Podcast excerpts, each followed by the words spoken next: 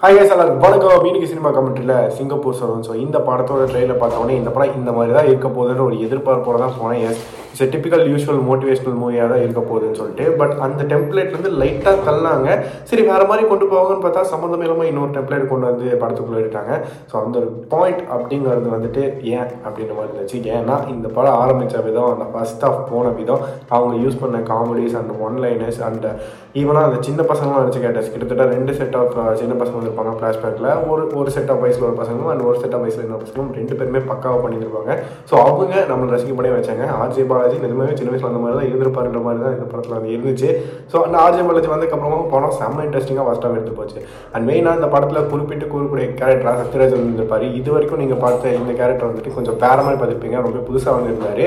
ரொம்ப ரசிக்க முடியாது இருந்தார் பண்ணுற ஒரு ஒரு விஷயம் இந்த மனுஷன் இந்த சுச்சுவேஷனில் என்ன டைலாக் பேசுவாரா அப்படின்னு சொல்லிட்டு எல்லாத்தையும் எதிர்பார்க்க வச்சு அந்த பேசுகிற ஒவ்வொரு ஒரு டைலாக்கும் எல்லாத்துக்கிட்டையும் கைத்தரலாம் வாங்குச்சு அப்படிங்கிறது தான் மெயினாக எல்லாருமே ரீசெண்ட் சொல்லியிருப்பாங்க அந்த ஒரு பார் சீனை அந்த ப்ரீ இன்டர்வல் சீன் வந்து பயங்கரமாக பங்கமாக இருக்கும்னு சொல்லிட்டு. நிஜமாவே அது பயங்கரமாக பங்கமாக இருந்துச்சு. ஒரு வேற லெவலான சத்யராஜ் நீங்கள் வந்து இந்த படத்தில் வந்து பார்க்கலாம்.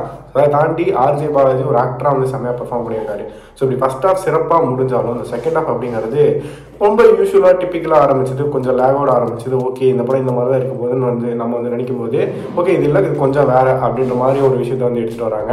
அண்ட் லாஸ்ட்டாக வந்துட்டு இந்த படம் வந்துட்டு அது போயிட்டு இருந்த படம் வந்து லைட்டாக மாதிரி வேற பக்கம் போயிடுச்சு அப்படிங்கிற ஒரு கொஸ்டின் மாதிரி வந்துச்சு.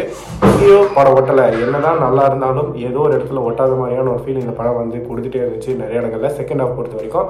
அண்ட் ஓவராலாக படத்தில் என்ன சொல்ல வராங்க அப்படிங்கிற ஒரு விஷயத்த அரவிந்த் சாமி கேமியோவில் வந்துட்டு அழகாக வந்து சொல்லிட்டு அந்த இடத்துலயே முடிச்சிருவாரு ஆக்சுவலாக படம் ஒரு ஸ்டேஜ்லேயும் முடிஞ்சிருச்சு.